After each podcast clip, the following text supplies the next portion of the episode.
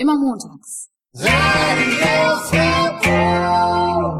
Von 19 bis 2 Uhr. In Potsdam auf 90,7 Megahertz.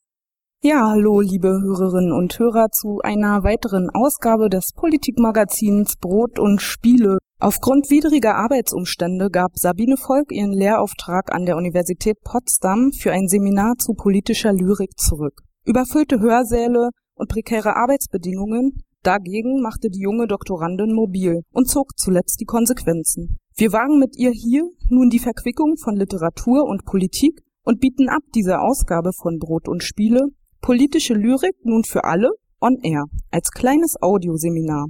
Politische Lyrik. Warum eine Sendung dazu? Eine ganze Sendereihe. Wir fragten uns, was ist eigentlich politische Lyrik? Wo findet sie ihren Niederschlag im Alltag? Was ist Politik? Was ist politisch? Was ist politisierend? Wie finden wir Zugang zu politischen Themen, die uns wichtig sind? Das 21. Jahrhundert bietet unzählige Möglichkeiten, sich Wissen zu beschaffen. Vor allem multimedial, durch Internet, Fernsehen, Zeitschriften, Zeitungen. Der Gedichtband in der hinteren Ecke des Bücherregals gerät da eher aus dem Blickfeld. Ich wollte wissen, wie Sabine Volk zu diesem Thema und zu den Gedichtbänden gefunden hat. Eigentlich bin ich dazu gekommen, indem ich selbst angefangen habe, politische Lyrik zu schreiben. Das war mir damals nicht ganz bewusst. Das war in der Pubertät. Ich habe mich an vielen Dingen gestoßen, mich hat vieles empört und aufgeregt und ich habe da einfach ein Ventil gefunden in der Lyrik. Ich bin groß geworden mit Gedichten. Meine Mutter hat viele Gedichte gelesen, auch Gedichtbände zu Hause gehabt und dadurch war ich immer in Berührung mit Literatur. Und es war für mich eigentlich was Normales, dass ich mich auch auf diese Art und Weise ausdrücken kann. Ich habe dann Politikwissenschaft, Literaturwissenschaft und Psychologie studiert und äh, dadurch äh, bin ich dem dem Thema nochmal auf einem anderen Wege näher gekommen. Politische Lyrik war nie jetzt wirklich Gegenstand, ähm, aber immer so am Rande haben wir Themen auch behandelt, die damit was zu tun hatten. Und ich habe dann, als ich äh, mein Dissertationsthema äh, gesucht habe, bin ich auf einen gestoßen, Jean Amery, der nicht nur ähm, selber Schriftsteller ist, sondern auch theoretisch über Literatur geschrieben hat und vor allem über engagierte Literatur. Und da gehört die politische Lyrik äh, ganz stark dazu. Ja, da habe ich mich immer weiter damit verfasst, dann habe ich auch angefangen zu lehren an der Uni und habe dann mir einen spannenden Seminartitel überlegt, nachdem ich sehr viel gelesen hatte über politische Lyrik und wollte dann eben im vergangenen ähm, Sommersemester 2011 äh, ein Seminar über politische Lyrik anbieten an der Uni Potsdam, das dann leider ausfallen musste aufgrund äh, unverändert widriger Arbeitsbedingungen als Lehrbeauftragte. Nun also die Idee zu einer Sendereihe, zu dem, womit wahrscheinlich zunächst Bert Brecht assoziiert wird. Politische Lyrik. Ist politische Lyrik eigentlich nur historisch oder gibt es auch gegenwärtig relevante Vertreter und Werke? An Themen bestünde ja kein Mangel. Auf welche politischen und literarischen Traditionen beziehen sich Dichterinnen und Dichter heute? Mit welchen Themen befassen sie sich jetzt im 21. Jahrhundert? Wie aktuell ist politische Lyrik? Dieses Schlagwort hattest du ja schon gebracht, das Schlagwort der Aktualität, das unweigerlich äh, mit der politischen Lyrik einhergeht was hat es eigentlich heute noch mit uns zu tun? Und ähm, nicht nur wir hier im Freien Radio Potsdam, sondern auch die Zeit äh, beschäftigt sich seit März 2011 mit politischer Lyrik. Die hat eine Reihe gestartet, hat bereits etablierte Lyrikerinnen gefragt, ob sie nicht ein politisches Gedicht in der Zeit veröffentlichen wollen. Und haben sie auch eingeladen, sich die aktuelle Tagespolitik anzuschauen, auch aus der Nähe anzuschauen, mit dem Ziel, dass die Lyrikerinnen dann das in Worte kleiden, eben in lyrische Worte kleiden. Und äh, ich habe das äh, gelesen und verfolgt, habe mich auch sehr gefreut, weil das parallel praktisch zu meinem Seminarentwurf auch äh, ins Leben gerufen wurde. Und äh, fand das ganz äh, schrecklich, was da geschrieben wurde. Ich kann es gar nicht anders ausdrücken, denn der Begriff der politischen Lyrik wird dort meiner Meinung nach ausgehöhlt, beziehungsweise sehr, sehr verengt auf ähm, eigentlich eine relativ einen relativ expliziten Bezug auf Tagespolitik beziehungsweise auf Politikerinnen und äh, den direkten Eindruck, den die Lyrikerinnen bekommen, wenn sie den Politikerinnen eben begegnen. Politische Lyrik ist für sich genommen schon ein sehr komplexer Begriff.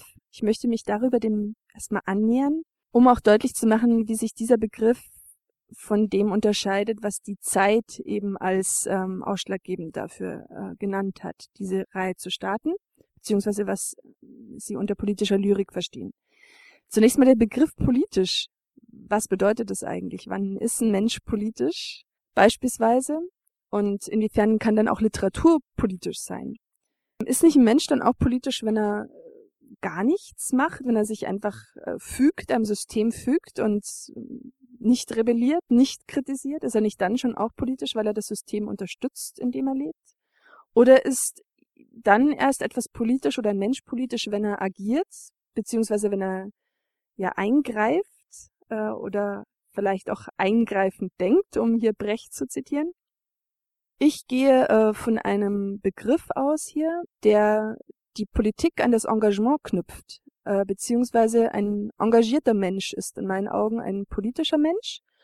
Ähm, das bedeutet, dass äh, kritisch reflektierend äh, die gesellschaftspolitischen Verhältnisse angeguckt werden und ich mich dann frage, was kann ich hier verändern, was kann ich hier verbessern, beziehungsweise was muss ich verändern, was muss ich verbessern und dann schreibend oder auch handelnd politisch tätig werde.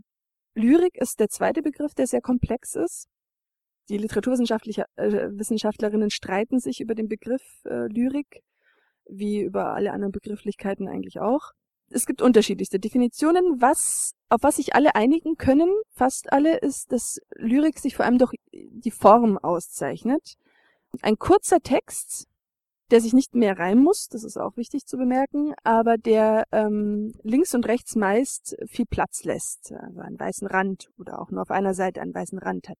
Also Lyrik kann man vor allem an der Form erkennen, dadurch unterscheidet sie sich. Obwohl wir Lyrik schwer definieren können, wissen wir eigentlich, wenn wir ein Gedicht sehen, das ist ein Gedicht, können wir sehr schnell erkennen. Jetzt stellt sich natürlich die Frage, was ist politische Lyrik in dieser Zusammensetzung? Politische Lyrik, äh, das verbinden wir tatsächlich mit Autoren wie Brecht. Heine wird auch oft noch genannt.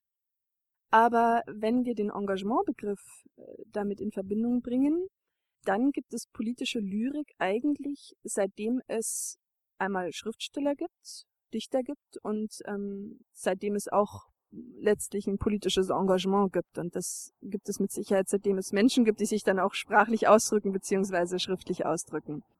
Die politische Lyrik unterscheidet von anderer Lyrik, dass sie einen Appell beinhaltet, dass sie äh, ein, dass in der Lyrik eine Haltung ausgedrückt wird und dass etwas verändert, verbessert werden soll, ein, eine Utopie im Grunde im Gedicht auch ähm, zum Ausdruck kommt. Das muss nicht explizit geschehen, also nicht wirklich wörtlich geschehen, muss nicht wörtlich benannt werden, muss auch überhaupt nichts mit Tagespolitik oder Politikerin zu tun haben, um wieder äh, auf die Zeit anzuspielen oder auf das, was in der Zeit eben verlangt wurde, sondern es geht tatsächlich um den Appell, um, um das Wachrütteln, auch um das Berühren von Menschen. Das ist derjenige, der in seiner Einsamkeit äh, das Gedicht verfasst, Menschen auch bewegen kann, berühren kann, bewegen kann, im besten Falle gesellschaftspolitische Umstände zu verbessern, vielleicht auch erstmal zu diagnostizieren, wo die Probleme sind und dann ähm, einzutreten, die äh, Umstände zu verbessern. Für mich sind einige Philosophen, Wissenschaftlerinnen und ähm, auch Lyrikerinnen sehr wichtig in Bezug auf politische Lyrik. Einer der wichtigsten ist für mich Paul Celan, der in der Meridianrede die er 1960 gehalten hat, ähm, anlässlich der Verleihung des Georg-Büchner-Preises. Da hat er eine Poetikrede gehalten, eine Poetologie verfasst, allerdings in, in dichterischer Form. Und ich möchte zu Beginn einige Zitate bringen, weil ich Paul Celan für einen der entscheidenden äh, und der bedeutendsten Dichter äh, seit Auschwitz halte. Das erste Zitat lautet, das Gedicht ist einsam, es ist einsam und unterwegs, wer es schreibt, bleibt ihm mitgegeben. Aber steht das Gedicht nicht gerade dadurch, also schon hier in der Begegnung, im Geheimnis der Begegnung? Das Gedicht will zu einem anderen, es braucht dieses andere, es braucht ein Gegenüber, es sucht es auf, es spricht sich ihm zu. Das Gedicht wird unter welchen Bedingungen zum Gedicht eines immer noch Wahrnehmenden, dem Erscheinenden zugewandten, dieses erscheinende Befragenden und Ansprechenden. Es wird Gespräch. Oft ist es verzweifeltes Gespräch. Diese Meridianrede ist sehr anstrengend zu lesen, da es eben in lyrischer Form, dass sie in lyrischer Form verfasst ist. beziehungsweise sehr lyrisch daherkommt, um das mal flapsig auszudrücken. Das Gedicht ist einsam. Viele Dichter schreiben einsam. Ich selbst auch, wenn ich meine Gedichte schreibe, brauche ich auch eine gewisse Einsamkeit und doch schreibe ich meine Gedichte, um mich anderen zuzuwenden, um tatsächlich andere Menschen zu berühren, zu erreichen mit dem, was ich ausdrücken möchte. Und das meint Zählern meiner Meinung nach mit dem Geheimnis der Begegnung. Es will zu einem anderen, es will tatsächlich etwas bewegen, berühren und nicht für sich ähm, als schönes Gedicht, als wohlklingendes Gedicht ästhetisch anspruchsvoll dastehen und verharren. Und hier haben wir auch wieder den Aktualitätsbegriff. Es will auch aktualisiert werden. Immer in der Zeit, in der das Gedicht rezipiert wird, gelesen wird, soll es wirken. Und das kann unterschiedlich wirken. Es gibt, glaube ich, auch nicht eine gezielte Intention, die ein Autor verfolgt, die dann auch so realisiert werden muss, denn das ist ja auch gar nicht möglich. Also Celan spricht ja von dem verzweifelten Gespräch, das ein Gedicht sucht, beziehungsweise das mit einem Gedicht einhergeht, mit dem Lesen eines Gedichts. Und äh, das verzweifelte Gespräch erinnert mich an äh, Albert Camus Ausspruch, es gibt keine Liebe zum Leben ohne Verzweiflung am Leben. Und ich glaube, das ist ein Ausspruch, mit dem viele Dichterinnen etwas anfangen können, denn oft entstehen Gedichte aus einer verzweifelten Situation heraus, beziehungsweise auch aus dem Wissen heraus, dass mit den eigenen Worten jetzt eigentlich nicht sehr schnell sehr viel verändert werden kann. Und trotzdem muss es angesprochen werden. Es muss trotzdem raus. Es muss raus in die Welt. Und ja, ich sag dann oft selbst, äh, es muss geboren werden. Es muss ähm, ja eigenständig durch die Welt wandern können und ja, ergreift hoffentlich möglichst viele Menschen. Paul Celan wurde vor allem bekannt durch das Gedicht Die Todesfuge, das 1947 erstmals veröffentlicht wurde. Schwarze Milch der Frühe ist so ein Schlagwort, das allen eigentlich bekannt ist, die mal mit der Todesfuge in Berührung kamen. Und Paul Celan ist auch ein, ein Opfer der Nazis, ein jüdisches Opfer der Nazis. Seine Eltern sind ähm, tatsächlich umgebracht worden von den Nazis. Er selbst war in Arbeitslagern, äh, litt aber sein ganzes Leben lang unter Schuldgefühlen, weil er seine Eltern nicht retten konnte, weil er in dem Moment, wo sie deportiert wurden, wo sie abgeholt wurden, ähm, nicht da war und sie nicht beschützen konnte und er selbst eben davongekommen ist, während seine Eltern getötet wurden. Ähm, der lebte dann in Paris und ähm, nahm sich dort 1970 das Leben, das ist nicht ganz gesichert, und ähm, hat sein Leben lang seine Erfahrungen mit dem Holocaust thematisiert und auch den Verlust der Eltern.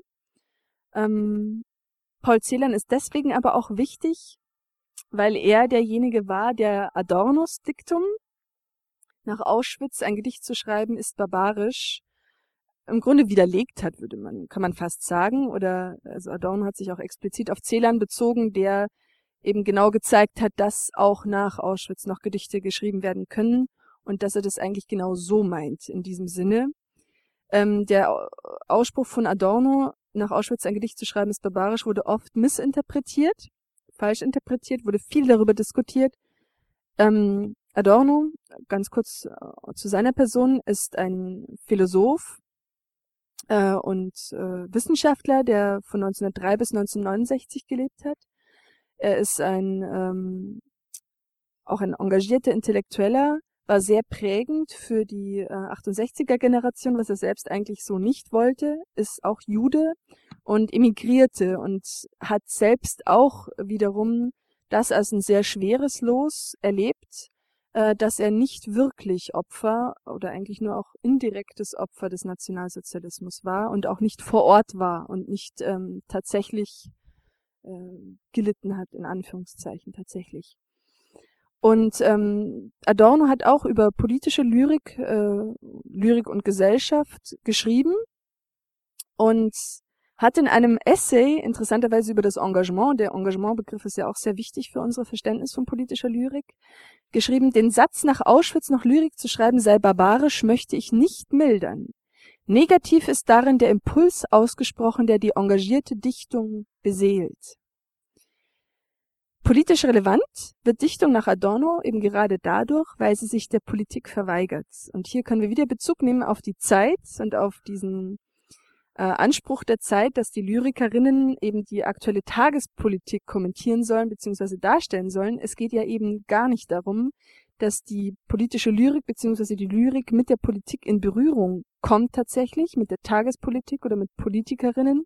Das kann auch sein, aber das ist ja nur so verengt, ein ganz verengtes Spektrum der politischen Lyrik, sondern es geht genau darum, sich der Politik zu verweigern. Äh, Adorno meint damit noch sehr viel mehr. Er meint damit auch die Strukturen, in denen der Mensch lebt, der Dichter lebt, die Dichterin lebt, diese eigentlich nicht, äh, also diese eigentlich zu missachten und äh, nicht nur dagegen anzuschreiben, sondern sich die größtmöglichste Freiheit herauszunehmen, um ähm, in dieser Freiheit oder aus dieser Freiheit heraus Kritik zu üben, Gesellschaftskritik zu üben. Und ähm, Adorno ist ein weiterer ähm, Mensch, mit dem wir uns befassen werden in der Rubrik in Bezug auf die politische Lyrik, genauso wie äh, Paul Celan. Ganz entscheidend für unser Verständnis von politischer Lyrik wird auch ähm, Jean Amaris Verständnis von politischer Literatur bzw. politisierender Literatur sein. Über Jean Amaris schreibe ich meine Dissertation.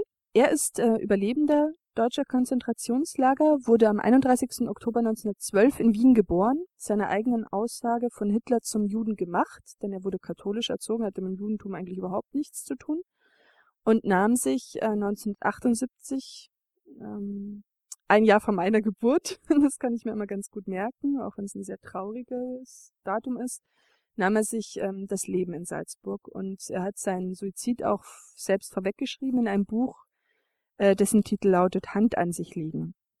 Jean-Marie ist Essayist, er ist ein engagierter Schriftsteller, ein Denker, ein Philosoph, ähm, ein Kritiker. Und ähm, er, finde ich, trifft äh, mit dieser Unterscheidung zwischen politisierender und politischer äh, Literatur eine ganz wichtige Unterscheidung, die uns auch weiterhilft bei der Annäherung an den Begriff politischer Lyrik. Politisierende Lyrik oder Literatur, knapp jetzt erstmal vorab erwähnt, ist eine Literatur, die sich an Stammtischparolen orientiert, mal ganz platt ausgedrückt, aber er benennt es auch selbst so, ähm, wo es darum geht, ganz plakativ für eine Sache einzutreten, ohne sie zu überdenken. Denn entscheidend ist für ihn für politische Lyrik, für politische Literatur das reflektierende Element, die Vernunft. Gibt er sich als bekennender Aufklärer äh, zu erkennen. und er ist auch ganz stark geprägt durch den Neopositivismus, das rote Wien und äh, verschreibt seine Literatur und sein Denken sehr stark der Logik, einer Logik und er findet, also Sätze müssen immer, beziehungsweise Literatur muss immer logisch nachvollziehbar sein. Äh, das ist manchmal dann in Bezug auf Lyrik schwierig, er ist auch kein Lyriker. Ähm, und dennoch ist dieses rationale Element, was er reinbringt äh, in die politische Lyrik, in die politische Literatur, auch für mich sehr nachvollziehbar und für mein Verständnis von politischer Lyrik entscheidend. Es ist eben wichtig, die Dinge reflektierend zu betrachten und nicht aus einer reinen Emotion heraus zu handeln bzw. zu schreiben. Und äh, Emotion ist für ihn auch wichtig, es ist ganz entscheidend, aber diese Emotion muss, und so sagt er das selbst, über die Säuberungskanäle der Vernunft in Worte gefasst werden. Und nur so kann das dann auch die Menschen tatsächlich erreichen und so kann, können gesellschaftliche Zustände auch verändert, verbessert werden. Um einen kleinen Einblick zu gewähren, was äh, in der Zeit äh, so für Gedichte veröffentlicht werden seit dem März 2011, möchte ich einst äh, rezitieren von Monika Rink. Der Titel lautet Identitätssog. Ganz kurz, Monika Rink wurde 1969 in Zweibrücken geboren und hat äh, schon verschiedene Gedichtbände veröffentlicht, unter anderem Begriffsstudio, 1996 bis 2001 oder Verzückte Distanzen oder zum Beispiel auch ein Essayband äh, Ah, das Love-Ding. Identitätszug. Hier habt ihr eure Welt aus Söldnern und aus Models. Ich sage Horden. Horen? Horden, sag ich. Und warum? Die Damen ins Nest, die Herren auf Jagdpfad und töten. Rosa, das sagt ja schon alles, dein Großhirn, von innen, Nimm einen Hysteriker als Lupe und wenn du's gesehen hast, wirf ihn weg. Merke, das unverlierbare Selbst begegnet als Schmerz, als Trauer, als Plüschtier und als Gewalt. Schau dich um, überall Nischen, wo andere Nischen hingehen, wenn sie alleine sein wollen. Gut, dass du anrufst, ich hasse dich gerade, du. Ich könnte dir taumelnde Dinge erzählen, richtige Knaller. Aber ich weiß ja nicht, ob du das willst, sprechen. jenseits der Identitäten. Glaubst du denn, dass die freie Rede dich rettete damals, jemals, dereinst, als erweiterte Welt? Der Sog, der von konventionellen Identitäten und der Idee, sie voll zu erfüllen, herwirkt, besteht auch nur so lange, als man sich dort nicht befindet, also hör auf zu befinden. Es sind jetzt schon einige Namen gefallen und wir werden uns äh, den einzelnen Autorinnen nochmal in den einzelnen Sendungen zuwenden und wollten jetzt einen ersten Überblick geben, einen Einstieg liefern in die Thematik, in diese sehr komplexe Thematik.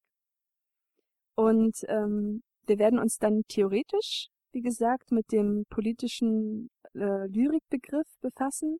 Wir werden politische Lyrik kennenlernen, noch weitere politische Lyrik kennenlernen und auch etwas über die Geschichte der politischen Lyrik erfahren.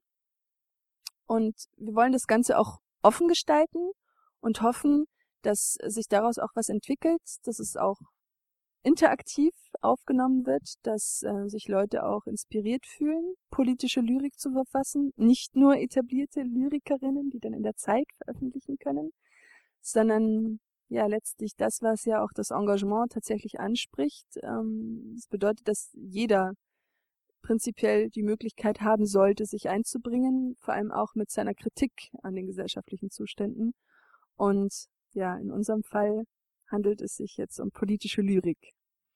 Zum Abschluss möchte ich gern ein eigenes politisches Gedicht rezitieren, das ganz jung ist. Es wurde gerade verfasst und kann gerne auch im Kontext der Lehrbeauftragten-Thematik verstanden werden, sprich ähm, der Thematik von prekär beschäftigten Menschen, die eigentlich gezwungen werden, innerhalb äh, eines Auto, äh, ausbeuterischen Systems zu arbeiten, zu bleiben und das stillschweigend hinzunehmen.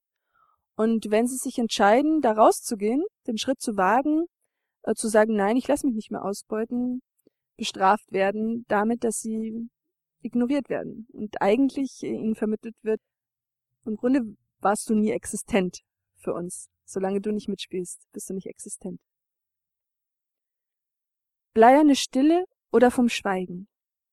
Die Stille schläft jenseits des Grauens. In einem lichten Moment brechen Worte Wahrheit Bahn. Im Gepäck einen Mantel aus Blei. Für mich. Ich lehne ab. Zu schwer für mich. Zu groß, zu bleiern. Der Preis ist Schweigen. Politische Lyrik als wiederkehrende Rubrik in der vierwöchentlichen Sendereihe Brot und Spiele geht auf das von Sabine Volk konzipierte Seminar zum Thema zurück, welches an der Universität Potsdam nicht stattfinden kann. Dem Thema soll nun über mehrere Ausgaben in seinen unterschiedlichen Facetten Raum gegeben werden.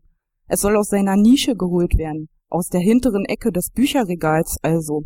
Sabine Volk möchte näher bringen, was politische Lyrik kennzeichnet, inwiefern sie nach 1945 einen besonderen Stellenwert erhalten hat und in welch unterschiedlichen Ausprägungen sie uns begegnet. In Gedichten von Bertolt Brecht, Erich Kästner, Paul Celan, Nelly Sachs, Ingeborg Bachmann, Hilde Domin, Helmut Heißenbüttel, Erich Fried, Günter Grass und Wolf Biermann, Hans Magnus Enzensberger, Robert Schindel oder Rose Ausländer.